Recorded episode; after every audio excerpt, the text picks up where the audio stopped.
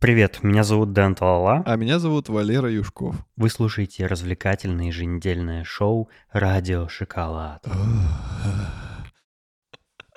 Мне нравится, так лучше. А на самом деле подкаст «Шоурум», в котором мы разговариваем обо всем, что нам интересно. И сегодня у нас э, юбилейный 80-й выпуск. То есть это как раз тот возраст, в котором мы можем умереть от COVID-19. Не прошло и минуты, как вирус ворвался в наш подкаст. Я решил, что лучше в начале, чем потом.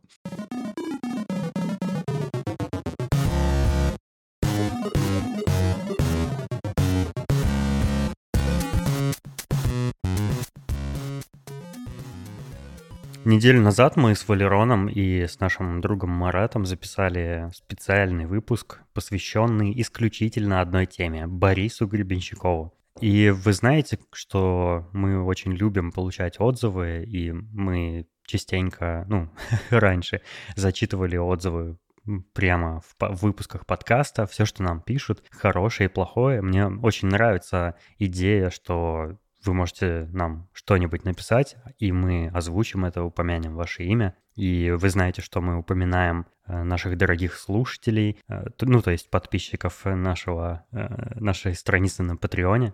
И мы в том числе зачитываем и негативные отзывы, когда наши слушатели, может, и не постоянные, а очень даже разовые, чем-то недовольны, высказывают нам это. Мы все зачитываем. Ну, потому что мы считаем, что это честно, и любые, любой фидбэк, который вы нам даете, мы озвучиваем, потому что это прикольно, мне кажется, наблюдать, э, ну, как мы к этому относимся. Э, я недавно опубликовал пост про выпуск про Бориса Гребенщикова на T-Journal. Я знал, что это такая особенная э, площадка. Знаешь, как в американских фильмах про детей говорят, ты не странный, ты особенный.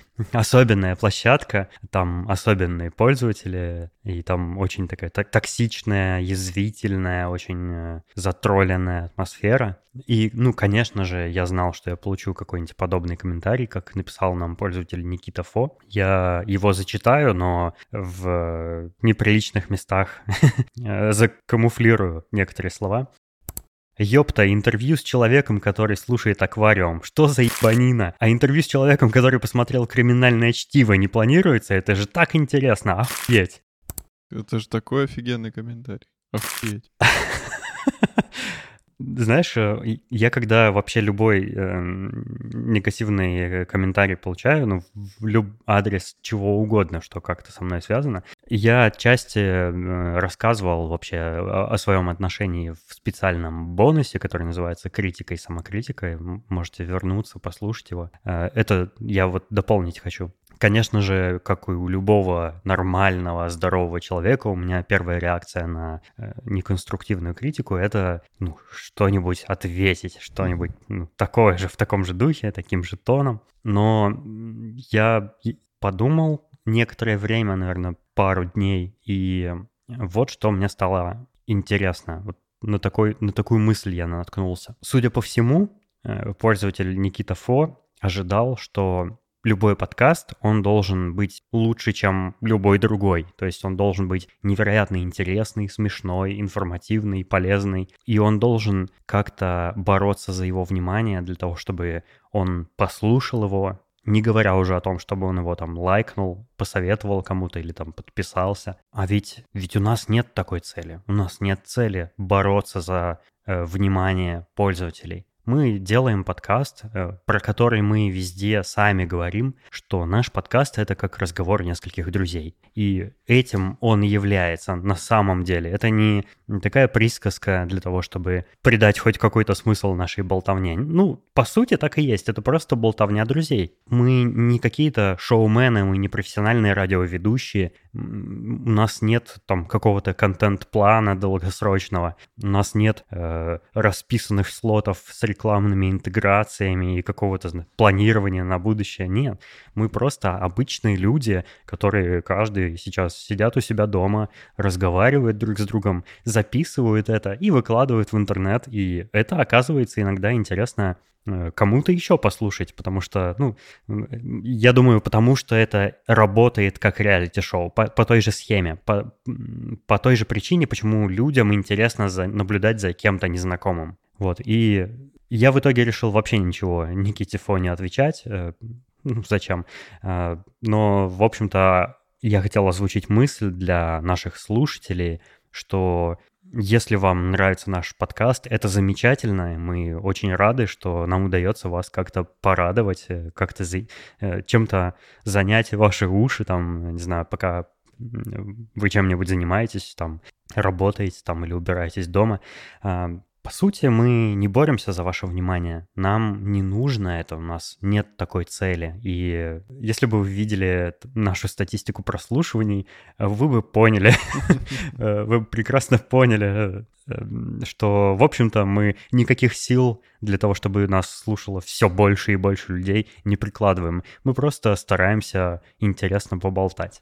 Да, в первую очередь мы с Денисоном просто общаемся на те темы, которые нам интересно друг с другом обсудить. Наверное, мы как бы не, мы же не объясняем каждую, при каждой публикации своего подкаста, да, как мы себя позиционируем, что вот, ну, э, что представляет собой наш подкаст. И по умолчанию любой подкаст для там внешнего наблюдателя это шоу такое с фанфарами, с там, ну, понимаешь, вот со всеми как бы со всем фаршем. Здесь надо учитывать тот факт, что есть такие люди, которые просто не могут промолчать, и им надо высказаться. И вот в этом месте я немного не понимаю. Я по жизни человек э, довольно миролюбивый, и если мне что-то не нравится, ну я могу э, подумать это в голове или сказать кому-то близкому все это.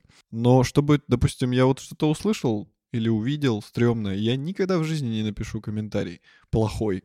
Потому что я, может быть, и напишу, хотя ни разу не писал, комментарий, э, который бы помог человеку как-то эволюционировать, что-то улучшить, да, то есть как бы имеющий под собой основу какую-то. А люди, которые пишут просто типа какую-то фразочку, которую они считают остроумной, это абсолютно бесполезные люди, которые даже не придумали э, какую-то причину, по которой этот, э, допустим, ну вот наш выпуск стрёмный. То есть они просто какую-то ерунду сказали, им от этого хорошо. Я этих людей не понимаю, они от этого какое-то удовольствие получают э, извращенное. Я считаю, что если не нравится, просто не смотри, не слушай. А если ты знаешь, как помочь людям, чтобы они стали лучше, просто помоги. И тебе плюс в карму. И людей ты не обидишь, если ты это в нормальной форме выразишь, да? То есть, допустим, он же мог э, написать то же самое, но культурно, по-доброму. Типа, ребята, вот вы позвали, ну, привели в э, студию человека, который просто слушает аквариум и поболтали на тему БГ. Ну, типа, а может быть, стоило сделать вот так или вот так, типа, было бы интереснее, да-да-да. Что мешало написать такой комментарий? Наверное, его тупость которая не, не позволяет ему думать. Я думаю, он вообще не слушал его. Он просто увидел этот пост и подумал, что «а кто это такие? Почему они говорят про Гребенщикова? А почему эта тема вообще для них по какой-то причине актуально стало, и, в общем, решил выплеснуть, может быть, накопившиеся какие-то эмоции, ну, в интернете, потому что интернет — это подходящее место для выплескивания эмоций, ну, как, как мы знаем, особенно на T-Journal. а, кстати, выпуск про Гребенщикова, он очень недооценен, и эм, я прямо уверен, что многие наши слушатели, увидев там новый эпизод, да, в их подкаст-плеерах, и его название Борис Гребенщиков, они, может быть, просто... Да, просто не стали его слушать, но на самом деле мы сделали его как раз, как раз таким, как раз, чтобы вы послушали. Это, эта тема нетипичная для нас. Мы про музыку так много и так специально не разговариваем. Мы иногда рекомендуем какую-то хорошую музыку, а тут мы прям сделали спецвыпуск об этом специально для того, чтобы вы послушали, даже если вам вообще не интересна эта тема, потому что это важно. Потому что, ну, мы посчитали важным рассказать об этом музыканте. Ну, в общем, все-таки это ваше право решать, э, слушать или не слушать, но я очень советую мне самому очень нравится, как получился этот выпуск, и он чудесный. Послушайте его, если еще не. Кстати, на Ютубе дофига прослушиваний на вот этого выпуска БГ. Ну, типа, у нас там обычно на Ютубе вообще по пальцам пересчитать. А здесь типа 100 или что-то такое там уже набралось. Нам даже ВКонтакте написали комментарии, что происходит раз в тысячелетие примерно. Оу. Да, что он там один человек написал «люблю вас».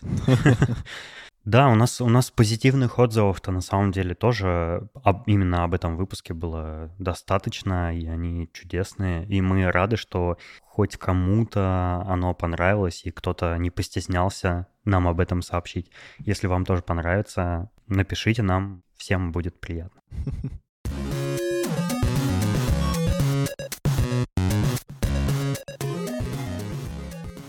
Я хотел, э, я, знаешь, я тут э, решил почитать новости, ну, что в мире вообще происходит, потому что я в основном не читаю новости, мне не очень интересно. Правильно что, делаешь. Ну, что, что я там могу узнать, да? все, все одно, все про одно. И я все-таки открыл э, несколько новостных э, приложений на своем телефоне, почитал новости, мне показалось, что таким сумасшедшим мир я не видел еще вообще никогда. Ну, во-первых, Э, кажется, еще неделю назад э, в России ежедневно было там три с половиной тысячи, четыре тысячи новых случаев заражения. Сегодня я прочитал о том, что сегодня было зарегистрировано 10 тысяч случаев заражения, и это чудесно. ну, это сарказм. В Северной Осетии сожгли сотовую вышку из-за страха чипирования и 5G. И Билл Гейтс такой, Билл Гейтс такой, черт, Черт, это была ключевая далее, вышка далее. Осетии. Никита Михалков на своем YouTube-канале рассказал о чипировании людей Биллом Гейтсом. Что? Да. А э, в эту тему сегодня э, Сергей Мезенцев выпустил ролик э, с теорией, про теории заговора, где он соединил все эти дикие новости, в общем, Посмотрите, это забавно. И этот ролик хорошо отражает, как нужно относиться к теориям заговора. Э, и вот еще такая новость. Путин продолжит работу в условиях ограничений. Я очень, не знаю, как ты, Валерон, я очень сильно переживал. Я вот, э, я спать ночами не могу, я думаю про Владимира Владимировича, как он там, как он там работает в таких чело- нечеловеческих условиях. Боже мой, вдруг кто-нибудь его заразит, а вдруг что случится? Я прям переживаю, только о нем одном и думаю. Ну, премьер-министр же уже заразился. Президент на очереди я, я просто не знаю, что делать, просто места себя не, не нахожу. Хорошо, что Песков э, рассказал новостям, что э, Владимир Путин продолжит работу в условиях ограничений, и ему так трудно, и он такой несчастный человек, и мне очень жаль Владимира Путина. Все мы должны думать о нем, о, о том, каково ему, что он будет кушать, если у него закончатся продукты. Будет ли он заказывать еду через Сбермаркет? Или наденет маску и пойдет в ближайшую пятерочку.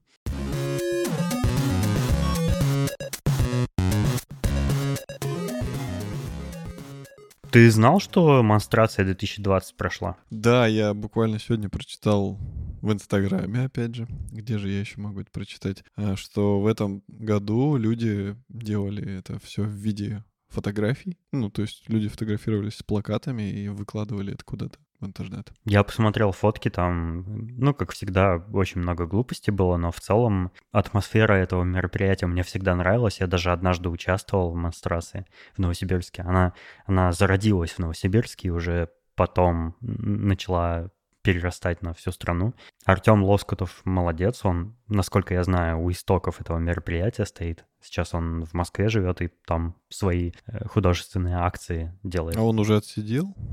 Его же ну, когда-то да, там он сажали. там в, изоля... он в изоляторе очень много времени провел, ну, по... когда следствие шло. Mm. И, знаешь, мне, мне понравилось, что в этом году монстрация прошла онлайн, ну, то есть э, вот как, как все сейчас проходит, потому что, ну, всегда новости с этим мероприятием сопровождались какими-то новостями о том, что кого-то кого-нибудь задержали, кого-нибудь в чем-нибудь там пытаются осудить, типа в какие-то провокативные лозунги, там, кого- кого-нибудь там забрали в автозак менты или там э, э, отпинали там сапогами и все такое. А когда это проходит онлайн, это, ну, безопасно для участников, для организаторов, ну, более-менее, да, э, для организаторов. Ну, то есть безопаснее, чем если бы это было, как обычно, в физическом мире. И это чудесно. Мне кажется, э, это мероприятие и дальше уже, возможно, когда там все эти карантины отменятся, э, можно будет и дальше в следующих годах проводить онлайн, и это чудесно, и все, все желающие могут принять участие, не обязательно для этого ехать куда-то, можно сделать плакатик, сфотографироваться с ним, и все довольны. Приятно, что люди не забывают о таких маленьких радостях.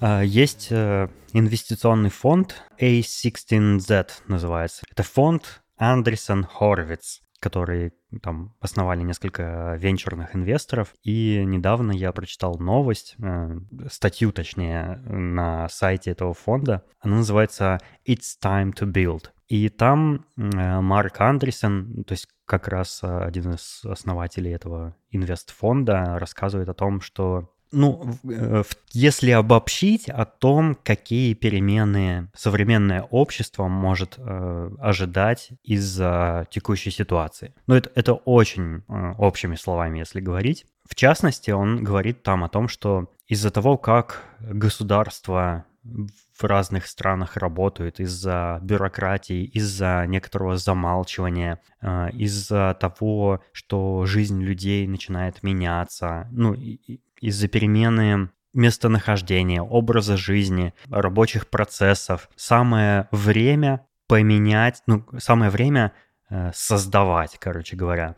Как я понимаю эту статью, э, в ней говорится о том, что время Наступило время, самое, самое лучшее, самое подходящее время для политической прозрачности, самое лучшее время для того, чтобы пересмотреть некоторые законы, э, пересмотреть э, фундаментальные права и обязанности человека.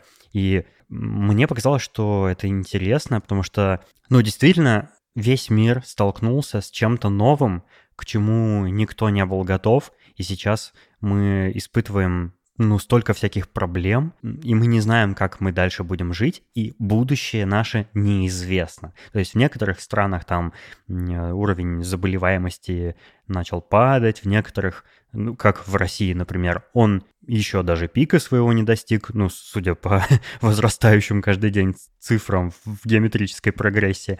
Неизвестно, неизвестно, что будет дальше, неизвестно, когда это закончится, и закончится ли это вообще. А, то есть сколько нужно времени для того, чтобы 100% населения планеты переболело этим дурацким вирусом, э, непонятно. Как это скажется на всей нашей дальнейшей жизни. И, э, в общем, Марк говорит о том, что сейчас, именно сейчас нужно пересмотреть вообще все отношение к жизни, ценности жизненные пересмотреть. И я не знаю, я, я очень, очень сильно согласен э, с этой мыслью. Было бы здорово, если бы люди, которые влияют на нашу жизнь, ну там какие-то магнаты, э, политики, всякие, ну, люди, имеющие власть, тоже прониклись такой мыслью. Я где-то на днях читал приблизительно те же мысли. Типа Дуров сказал то же самое. Ну, типа, чуть-чуть похоже.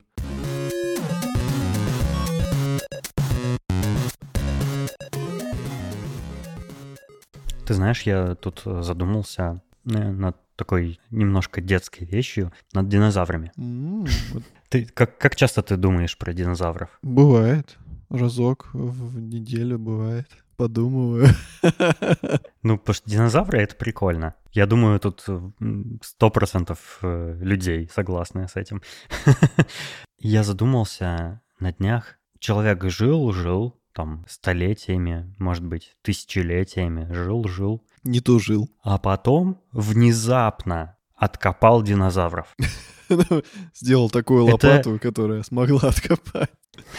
Ну, знаешь, в моем представлении вот человек, который, ну, там первым, я, я не знаю, кто был первый, первым, кто обнаружил динозавров, это же, прикинь, это как инопланетянина встретить. Это, ну, какой-то кардинальный такая, это какая-то очень, это важнейшая отметка в истории человечества, когда ты обнаруживаешь, что когда-то на планете жили вот такие существа, их нет, их не вернуть, но они были огромными. Это такое разнообразие видов было. И плавающие, и бегающие, и летающие, и ползающие, и там, не знаю, еще какие-нибудь. Они были огромными, они были опасными, они там дрались друг с другом. Это это же невероятно. Если вдуматься, что когда-то на планете жили динозавры, вот эти вот исполинские существа, там, высотой в несколько десятков метров иногда, ну, просто взрыв башни какой-то. Слушай. Я не знаю, я, я почему-то принимал все время динозавров как, ну, ну да, находят ископаемые динозавров, порой до сих пор находят, да, и это уже что-то такое обыденное, пф, типа, блин, шел, шел по улице сегодня, это, случайно откопал динозавра. Ну, типа, фигня, да? Но, блин, им, им миллионы лет, больше, они, они все вымерли, их больше не будет. Но когда-то были вот такие животные на планете. Вау. А представь сейчас, сейчас народ вымрет, э, человеческий люд, и через какое-то время будут какие-то новые... Человеческий люд? Человеческий люд.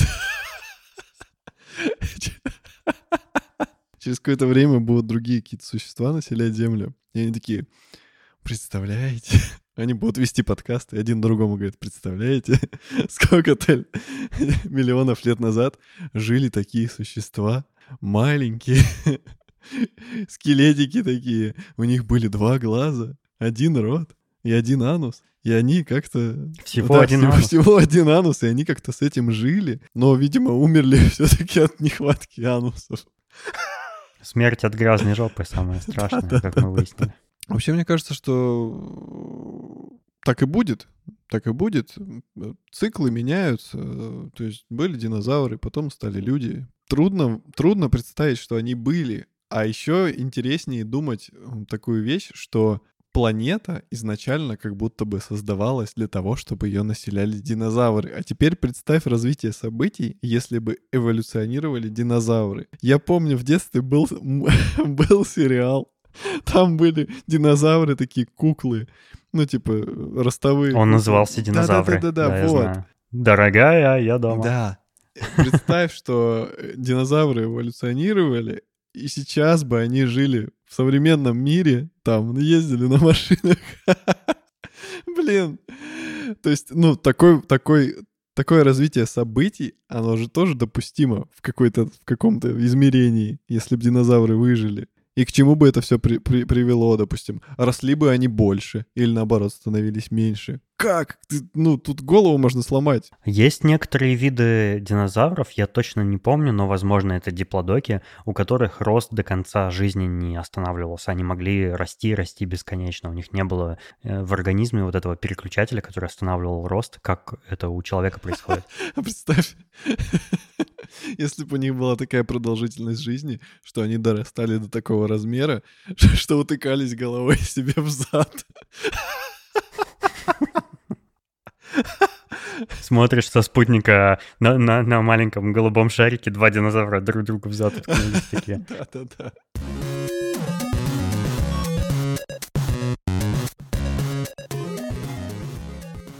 Если пойти дальше и задуматься, ты же знаешь, что элементарные частицы, из которых состоит все, их возраст может измеряться миллионами лет. Угу. И мы из них сделаны. Да. Мы сделаны из каких-то элементарных частиц, которые э, летят в космосе в бесконечную даль. И нашим частицам миллионы лет. Мы сделаны из очень старых материалов. Мне кажется, по любым меркам вообще, даже по космическим меркам. Мы как э, винтажные вещи с историей. Если не антикварные, я бы сказал. Тогда уже античные. Древние. Это прикольно. То есть мы, ну, знаешь, я иногда думаю, на какой возраст я себя ощущаю. Ну, мне 31 год сейчас, но иногда я думаю, что мне до сих пор там лет 25. То есть я, я ощущал всегда себя моложе, чем я есть на самом деле. Там в 25 я ощущал себя на, там, на 19 лет. Сейчас я ощущаю себя на 25. Э, может быть, ну это из-за склада ума как-то такое ощущение приходит. Но вообще-то нам миллионы лет. Нам с тобой и и нашим слушателям, которые учатся в школе, им тоже лет. Не-не-не, не только нам. Нам с тобой миллионы лет. И сразу какая-то гордость берет. Типа мы с тобой такие, знаешь, эти мудрейшие, типа у вечные. Какая-то высшая раса, которые живут с начала времен. И мы там вообще самые крутые. Надо вот так воспринимать эти миллионы лет. И мы бессмертные, потому что наши частички продолжат и дальше, типа, жить. Частички-то продолжат, а вот наше сознание, ну, может, к счастью, не продолжит. Я боюсь представить, если бы люди были долгожителями или, или бессмертными, каким катастрофическим последствиям это могло бы привести. Потому что даже за нашу очень короткую жизнь мы успеваем накопить в себе такое количество обиды, э, ненависти, злости, что ну, наша планета все дальше и дальше катится к хуям. А что было бы, если бы сохраняли свои воспоминания подольше? Я думаю, мы бы вымерли еще раньше. Слушай, ну это действительно так. Ведь э, Бог нас не такими создавал, чтобы мы таили в себе обиды и разочарования и злость. Бог э, создавал нас с благими намерениями, с открытой душой и чистым сердцем. А мы сами виноваты. Э, ведь мы прикоснулись к яблоку Эдема, запретный плод, погубил нас. Тебе что, Джозеф Смит явился, что ли? Кто это? Ну, это святой у мормонов. А, точно, я помню, я помню эту мормоновую историю. Помнишь, у нас были мормоны, и ты к ним, по-моему, ходил? Да, я, кстати, подумал как-нибудь э, в одном из выпусков рассказать, как я регулярно ходил к мормонам. Я был в их церкви, я знаю много всяких э, их внутренних правил, и это интересная тема. Давай в следующем расскажем. Да, я думаю, это будет шокирующе. Я даже у них э, украл недоступные обычным людям материалы. Ты там, где написано, что можно иметь несколько жен? Да, да.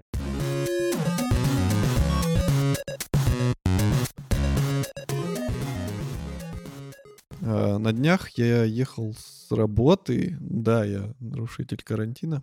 Но я езжу на работу, где только я, мой брат, и у нас там есть некоторые задачи, потому что мы переезжаем с одного склада на другой. Ну, неважно. Я ехал э, в машине уставший. Ну, ты стратегически важный сотрудник. У тебя даже есть спецпропуск. Да, да, у меня есть спецпропуск. Я работаю на благо России. Я ехал очень уставший домой, и я задумался о том, что бабушка и дедушка — это очень классные люди в жизни ребенка. А, и очень грустный момент есть, что в определенном возрасте а, для детей бабушка и дедушка перестают быть такими любимыми, незаменимыми и обожаемыми. Представь, вот создается, да, семья. Ну, я сейчас, конечно, не про всех говорю, но про большинство. В большинстве семей так. Появляется семья, у них рождается ребенок. То есть это в основном это молодая пара чаще всего. И у каждого есть э, родители свои, то есть будущие дедушка и бабушка. И по началу жизни, опять же, большинство помогают своим детям стать родителями. Потому что дети не умеют ни черта. То есть они родили, родили ребенка, да, они читают какую-то литературу, э, но все равно они это делают в первый раз. А бабушка и дедушка они делают это уже как минимум во второй раз, если у них, допустим, один ребенок. И в 50, если у них там 50 детей, 49 точнее. Они знают какие-то нюансы, что нужно в какой-то ситуации там ребенку дать, как ему, как его утешить, как его развеселить. Э, какие-то мелочи, к которым родители не готовы и которые родители сами, допустим, из своего детства не помнят, потому что, ну, типа, ребенок только родился, какая там память, какие воспоминания, когда тебе годика, допустим, нет. И бабушка, и дедушка, они, э, насколько могут, они помогают. И это очень важно, и это очень очень-очень сильно надо ценить. И ни в коем случае я считаю, что не нужно родителям идти в этой ситуации против своих родителей. Потому что, несмотря ни на что, даже если у них какие-то там старые методы воспитания или какие-то приемы старые, они все равно уже это делали. Они знают, где есть какие-то проколы в их воспитании. Они, они чему-то научились. То есть они больше тебя знают. И ты должен обязательно прислушиваться. А есть родители, которые категорически отрицают, допустим, э, какие-то приемы воспитания и читают книги, знаешь, там типа модные какие-то книги, где кто-то там говорит, как правильно расти детей, чтобы у тебя вырос там вундеркинд, там будущий Билл Гейтс и чипировал людей. А нужно все-таки прислушиваться и пытаться комбинировать эти знания, анализировать, вообще как бы примерять их на ребенке. Э, ну, такой небольшой эксперимент. То есть ты смотришь, как действуют методы бабушки и дедушки, ты смотришь, как действуют методы из книги, ты учишься, ты становишься в два раза мудрее. И это все нас подводит э, к такому моменту, к немного грустному. Я э, по себе могу сказать, и я наблюдаю сейчас своих племянников двух. Дети в определенном возрасте э, перестают так сильно любить бабушку и дедушку. У этого очень много причин, и есть причины, допустим, что бабушка и дедушка просто, ну, уже слишком старенькие. И им трудно с тобой бегать, играть в, и в игры в какие-то сильно подвижные. Или, допустим, э, они, ну вот, именно поколение наших бабушек и дедушек и наших родителей, допустим, они, допустим, э, не так сильно шарят в технике, они не могут там сесть, допустим, ну, большинство, опять же, не могут сесть поиграть там в приставку или на компьютере, там, понять какие-то приколы. Ну, типа, возрастные интересы очень сильно в этот момент расходятся, да. и у ребенка пропадает интерес поддерживать общение там с бабушкой и дедушкой. Ну, это же вполне естественный Естественно. такой природный, можно сказать, процесс. Более того, интерес пропадает, а еще в чем, в чем самая боль? У бабушки-то с дедушкой интерес к ребенку не пропадает, а у ребенка пропадает. И вот здесь начинается самое главное. Бабушка с дедушкой хотят общаться с внуком, с внучкой, играть также в меру своих возможностей, а ребенок уже нет. И получается конфликт интересов. И ребенок начинает неадекватно реагировать на желание бабушки и дедушки с ним поиграть, допустим. Он начинает психовать, говорить грубости и прочее. Я не гребу всех под одну гребенку, я просто как бы наблюдаю со стороны несколько примеров в своей жизни. И это очень грустно, потому что ведь именно бабушка и дедушка помогают поначалу молодой семье. Нужно про вот это в книге написать, чтобы родители вот эту ситуацию знали и могли своего ребенка как-то ну, правильно воспитать, чтобы он не отдалялся от бабушки и дедушки. Как ты к этой мысли вообще пришел? Да я не знаю, просто ехал и думал. Ну, я часто просто в городе вижу, а, как, допустим, бабушка забирает э, внука из школы. И я вижу, как он с ней идет. То есть он идет подальше от нее, потому что ему стыдно, что он с ней идет. Она тащит его портфель. Вот это, я, я сейчас это не из головы беру. Я часто племянников встречал из школы и видел очень много детей, которых забирают бабушки и дедушки. Я вижу, как они себя с ними ведут, они им грубят, постоянно, типа, отвечают так, что, типа, да отстань, да да да да там, типа, все, идут в телефончик, втыкают. И я просто вижу лицо бабушек и дедушек, некоторые, видимо, уже настолько привыкли, что они все равно смотрят на внука, улыбаются и, ну, типа, окей, да, он так со мной разговаривает, но я его все равно люблю. А вижу, допустим, бабушек и дедушек, которые идут, и, и когда он им что-нибудь такое скажет, у них прям такая боль на лице и грусть. У меня аж прям ком в горле встает. И я понимаю, что да, я не знаю, какие у них там обстоятельства в семье. Там, может, она плохая бабушка или что-то еще, или ребенок какой-нибудь дурак. Но я вижу это выражение лица, и ну, его никак не скрыть, и мне прям грустно от этого, больно и стыдно. Вот этот испанский стыд, мне всегда почему-то стыдно за других людей, мне хочется подойти и дать подзатыльник, потому что ну, ну нельзя так себя вести. Старшие люди, их нужно уважать. Они прожили долгую жизнь, они для тебя стараются, чтобы ты рос счастливым, они заботятся, они тебя кормят, одевают,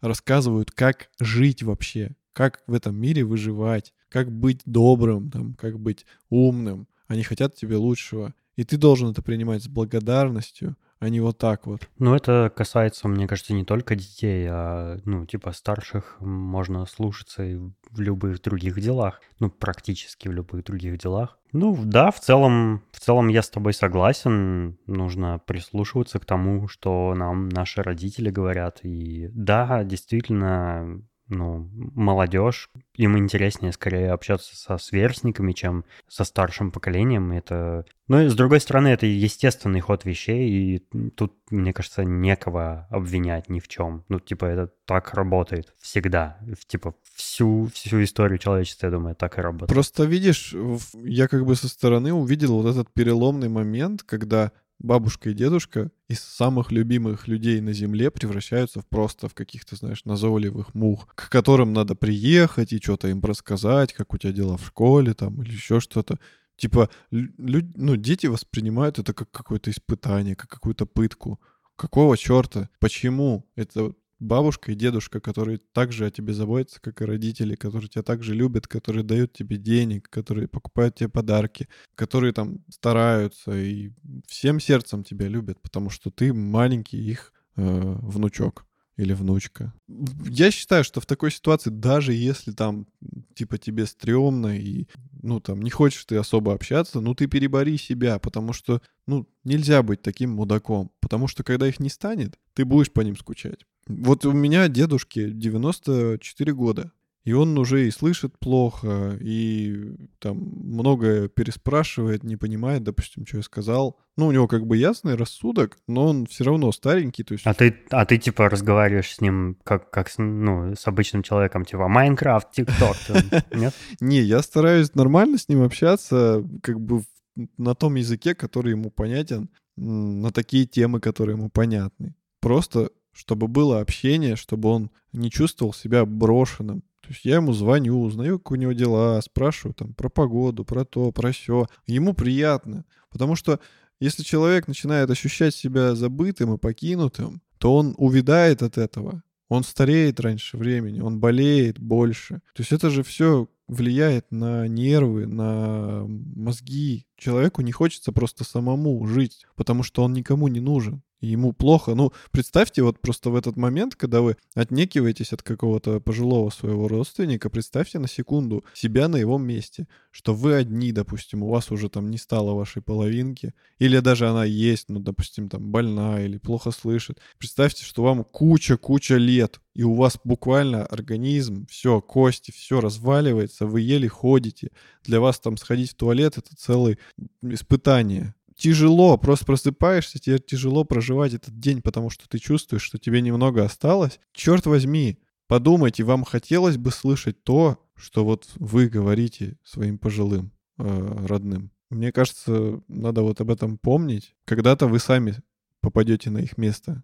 И захотите ли вы такого же отношения или нет? Это тема про динозавров тебя натолкнула на эти мысли? Да.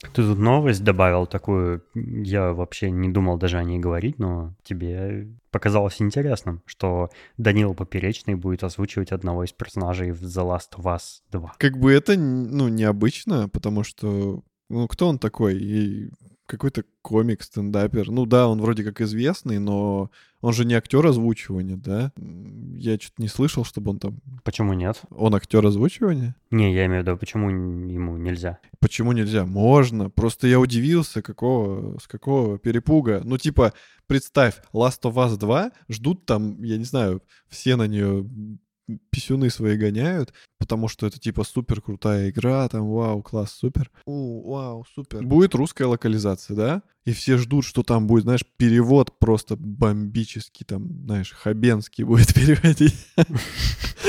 Александр Цикало. Да, Михаил да, да. Галустян. Александр, Александр Панкратов, Панкратов Черный. Никита Михалков. Представляешь, подходишь, подходишь к NPC, а он такой говорит тебе, ну что, что дорогие мои, ну... Давайте побеседуем про Билла Гейтса и его вышки 5G. Не, это прикольно, я рад за Данилу. Это не первый такой блогер э, из Рунета, который попал в локализации игр, и до этого был еще Миша Штовский, который, кажется, в Apex Legends, что ли, какого-то персонажа озвучивал, и там были э, разные мнения на этот счет. Ну, я за, почему нет? Голос знакомый у Поперечного, такой очень узнаваемый, и это прикольно, то есть его персонаж будет говорить э, знакомым для русских э, зрителей голосом. Э, я ничего против не имею, просто я почему акцентирую, что типа какой-то поперечный, э, все-таки он не актер. Смысл-то в том, что он будет озвучивать типа не какого-то там, знаешь, типа Просто там проходишь мимо мужика, он такой, а, привет, как дела? И все. Типа, и с ним там три, тремя фразами можно обмолвиться. А он вроде как озвучивает прям персонажа, который будет там в кат-сценах появляться во многих. И... Ну, я не знаю, на самом деле, что там за сюжет. Э, первая игра после 20 минут игры заставила меня уснуть. И вторую я тоже не буду проходить ни под коим образом. Так у тебя PlayStation 4 нет? Ну, я бы мог ее купить ради этой игры, если бы она была супер крутая. Ну, мне кажется, она крутая, просто Просто, просто у нас нет PlayStation. Мне кажется, она крутая, просто ты не крутой. Я играл в первую часть, ну, в гостях, правда, и совсем немного, но мне понравилась. Она такая, очень такая динамичная, разнообразная. Игра, типа, вначале тебя должна захватить. А здесь, типа, ну, все ожидаемо. Там, да, мужик какой-то, да, у него там дочка погибла. И потом он по сюжету находит какую-то левую девчонку и испытывает к ней отеческие чувства взамен... Спойлеры, спойлеры! Взамен утраченной своей дочки. И, э, ну, блин, это настолько заезд. Может, ты и вторую часть тоже сейчас нам расскажешь. Уже же известно, что там будет происходить. Ну да, девочка повзрослела и стала кровожадной. Ничего не слышу, ничего не слышу. Играет на гитаре в трейлере. Вы же знаете, я вообще ничего не понимаю в играх, поэтому не обижайтесь. Что ты взъелся на эту игру, так я не Я не взъелся. Хорошая игра. Я уверен, что вторая будет лучше, чем вот первая. И, даже. Все, вот и молчи. PlayStation 5 будет супер классная. Ну, PlayStation 5 будет лучше, чем 4. Определенно. И лучше, чем ПК. Это уже PlayStation 4 лучше, чем ПК. А, ну, да, да.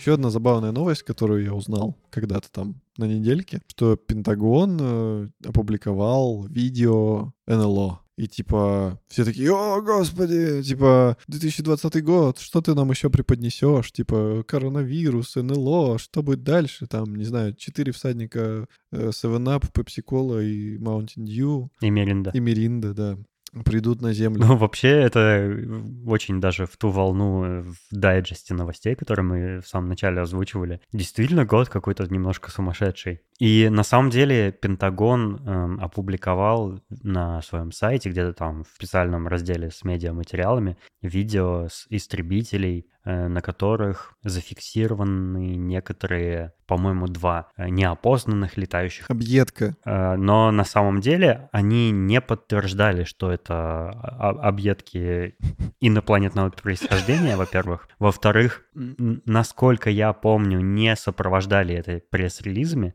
То есть они выложили и, и все, типа просто выложили. Ну, судя по тому, что это Пентагон, там где-то, или, или НАСА, или Пентагон, я уже не помню, где-то выложили на своих официальных ресурсах, вроде как сам этот факт подтверждает, что это видео подлинные. Ну, это, это не фейковые какие-то пририсованные на просто видосы, какие-то пятнышки, да, которые обычно э, обращаются в кругах э, теории э, любителей инопланетян там или теории заговора. Вот. Но они на самом деле не говорили ничего про инопланетян, эти объедки, которые э, зафиксированы на видео, они же могут быть чем угодно, какими-нибудь дронами, какими-нибудь помехами в видеофиксации или там, не знаю, какими-то атмосферными явлениями, ну, что угодно это может. Конечно, конечно. Я в этом моменте вспоминаю истории своего отца, который у меня летчик, если кто-то не в курсе. И он очень много рассказывал про то, что в небе есть э, такие странные метеоявления, и которые можно принять за что-то такое, знаешь, типа там НЛО, инопланетяне прилетели. То есть это нормальная тема, и на самом деле адекватные летчики, то есть не, не американские, которые типа, а, господи, мы умрем, где Брюс Уиллис? А, а нормальные летчики, ну, типа, про это рассказывают вообще в училищах в авиационных, что да, есть такая фигня, там, вот это, вот это, это. У нас там, у нас там иногда инопланетяне, вы не пугайтесь. То есть это все объясняется, это все проходят летчики при своем обучении, поэтому как бы мне, мне кажется, что эта новость рассчитана на людей неподготовленных, неподкованных. Вот тут я начал задумываться. Это типа такой, знаешь, вброс, чтобы народ как-то отвлечь или, или что? Или просто, типа, ну, это ж по какой-то... Ну, ты знаешь, у меня есть версия, моя личная. Э, работники Пентагона или работники НАСА или работники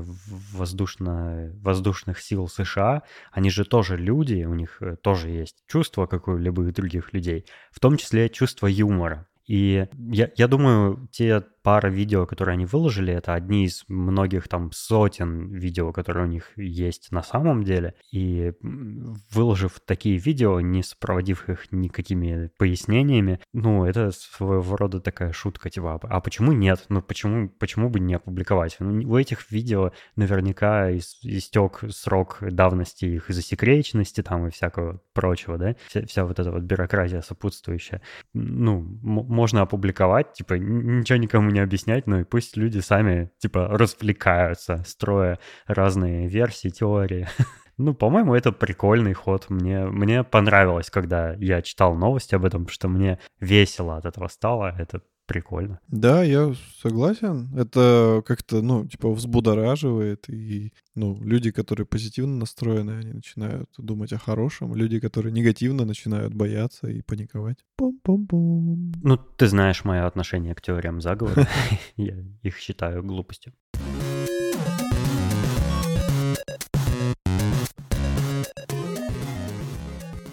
Я хотел бы наконец-то снова порекомендовать кино. Я тут посмотрел э, четыре сезона сериала одного, очень старого. Ну, не очень старого, но относительно старого. И мне он очень понравился. Это комедийный сериал, э, который выходил с 2013 по 2017 год на Comedy Central называется Nathan for You. Это сериал, смысл которого в следующем. Есть э, ведущий шоу Нейтан Филдер, э, который, э, по его утверждениям, закончил какую-то бизнес-школу в Канаде, и он решил сделать шоу, в котором он помогает бизнесу, э, ну, выживать, короче говоря. Придумывает всякие ходы, э, как помочь э, разному малому и не только бизнесу. И это было для меня очень крутым Э, комедийным открытием. Э, у этого сериала есть небольшой такой порог входа, то есть нужно там посмотреть, наверное, серии 5, чтобы влиться, но э, он чем дальше, он тем лучше. Он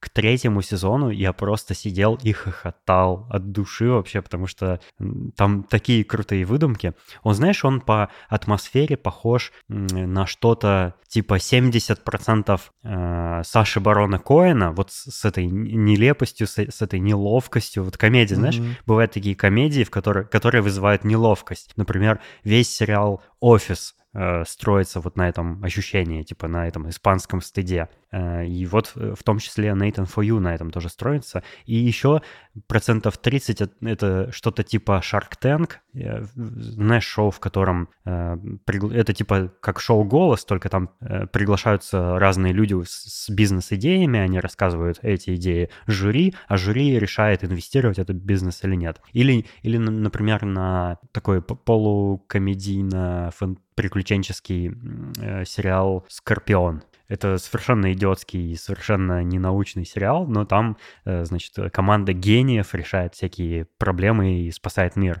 Вот мне кажется, Nathan For You — это на 70% Саша Барон Коэн и на 30% Скорпион или Shark Tank. Вот что-то такая, такая дикая смесь, очень прикольный. Э, я хотел бы рассказать пару сюжетов, э, в которые там в отдельных сериях есть, ну, чтобы заинтересовать слушателей.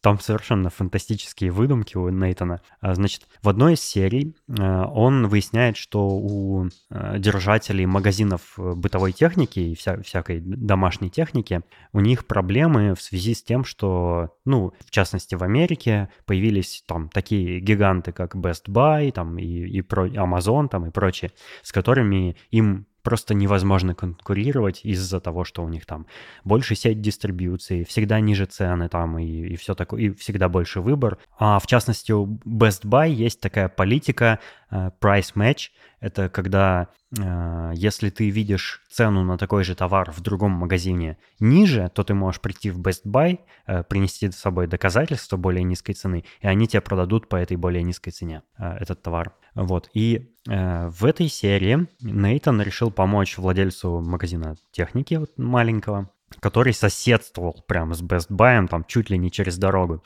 И он придумал следующее. Он говорит, давай ты будешь продавать телевизоры у себя, типа самые крутые, дорогие, супер современные модели там 8К телеков за 1 доллар. Э, мы, значит, соберем э, добровольцев, которые э, возьмут у тебя там флайеры, всякую разную информацию, там ценники, придут в Best Buy и скупят все эти телевизоры за 1 доллар. Но для того, чтобы у этого, собственно, владельца маленького магазинчика другие покупатели не пришли и не скупили эти телеки, они придумали ряд правил, типа маленьким шрифтом, знаешь, да, в условиях акции. Во-первых, в магазин нужно приходить по строгому дресс-коду в смокинге, там, в вечернем платье. И только тогда тебя пускают в магазин, ты можешь купить эти телеки.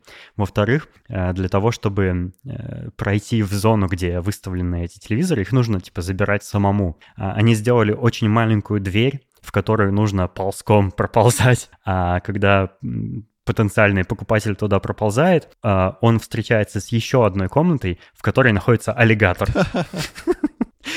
И э, там даже нашлись люди, которые пришли, значит, а, э, по, для, для того, чтобы все было типа юридически законно, они э, об этой акции э, рассказали в флайерах, которые распространили по, там, по всему городу, и, разумеется, люди ну, были заинтересованы, типа пришли, там выстроилась очередь, они почти всех отсеяли из-за того, что они были не в смокингах, но нашлись те, кто переоделся, приехал снова, типа, чтобы купить ну, крутые телеки за один доллар. Ну, конечно, они все отсеялись на этапе э, комнаты с аллигатором. Вот. Но э, потом выяснилось, что э, те добровольцы, которых они наняли, они пришли с этими флайерами в Best Buy, а Best Buy просто отказал им в, в их системе price match. Сказал, нет, мы, мы вот с этим магазином price match просто не делаем, просто потому что не хотим. Uh-huh. И тогда Нейтан решил, э, э, подал объявление на Craigslist о том, что он э, делает шоу о свиданиях, типа реалити-шоу, на котором он нашел специально бывших сотрудников Best Buy, э, которых он скрытой камерой решил снять и выпытать у них признание о том, что Best Buy э, просто без причин может отказывать в этом их собственном правиле, что является э, каким-то нарушением, э, ну, короче, каким-то незаконным нарушением со стороны этой сети магазинов. И он э, записал видео, как он приходит на свидание с девушкой, общается с ней, говорит, о, я работаю там в магазине бытовой техники, она говорит, о, а я работала в Best Buy, и, значит, он ее э, раскручивает вот на эту тему, она признается, что да, типа мы не всегда делаем price match, вот, он это записывает и потом относит к бывшему судье штата, э, который говорит ему, ну, вообще ты ее записал без ее согласия, поэтому это доказательство в суде не сработает. В общем, там такая сумасшедшая цепочка разных действий, которые э, он э, предпринимает для того, чтобы самым каким-то идиотским и нереалистичным способом помочь э, бизнесу. И, и каждая его идея, она сама по себе идиотская, сама по себе, ну, типа, никто в здравом уме таким не займется. Там, например, в, в конце третьего сезона была серия, где Э, он подыскивал каких-то актеров для своего шоу и наткнулся на э, парня, который живет со своими родителями, у которого нет работы, который, значит, целый день играет в видеоигры. Э, он, он ему Нейтану стало жалко этого парня, и он решил сделать из него национального героя, чтобы кардинально изменить его жизнь. Он решил устроить такую акцию по сбору средств для привлечения внимания к борьбе с раком груди. Для того, чтобы собрать кучу желающих, он продавал билеты на мероприятие, на котором он э, с, одного, с одной высотки на другую проходит по, по тросику ну, типа, эквилибрист, угу. для того, чтобы все это воплотить. Он решил, что он этого чувака вообще не будет ставить в известность, э, что он хочет с ним сделать. А, он только заставил его подписать соглашение о неразглашении информации, отвез его в пустыню, оставил без связи там, вообще там с водой и едой, ничего ему не рассказывал. Он эм, э, подстроил, как будто ему нужно взять у него какие-то медицинские анализы перед тем, как все это начать. На самом самом деле медработник оказался э, каким-то голливудским гримером, который э, тайно отсканировал лицо этого чувака, сделал слепок э, и силиконовую маску.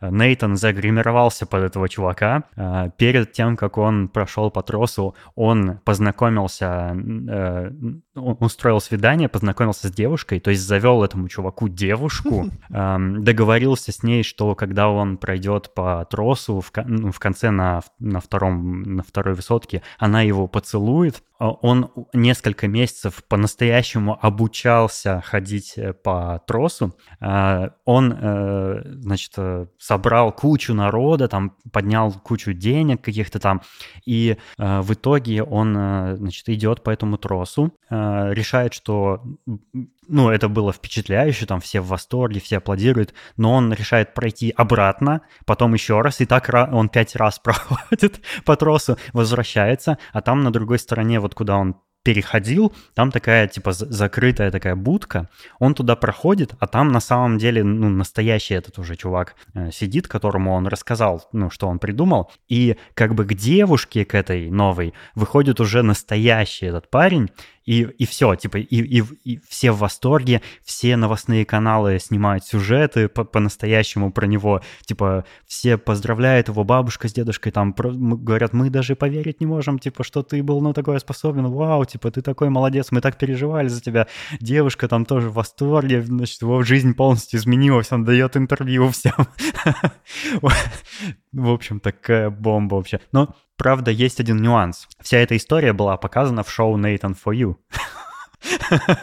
Это все, типа, затеяно ради шоу. В общем, там, там очень крутые у него есть идеи, очень иногда смешно то, что он там предлагает, то, что он делает. О, я советую посмотреть этот сериал. Я за три дня посмотрел четыре сезона, там в, в каждом сезоне 8 серий, каждая серия то ли по 30, то ли по 25 минут. В общем, они быстро очень смотрятся на, на одном дыхании. И я прям не пожалел, что посмотрел такое шоу, и жаль, что оно закончилось. Вау. Я 15 минут говорил про да. сериал.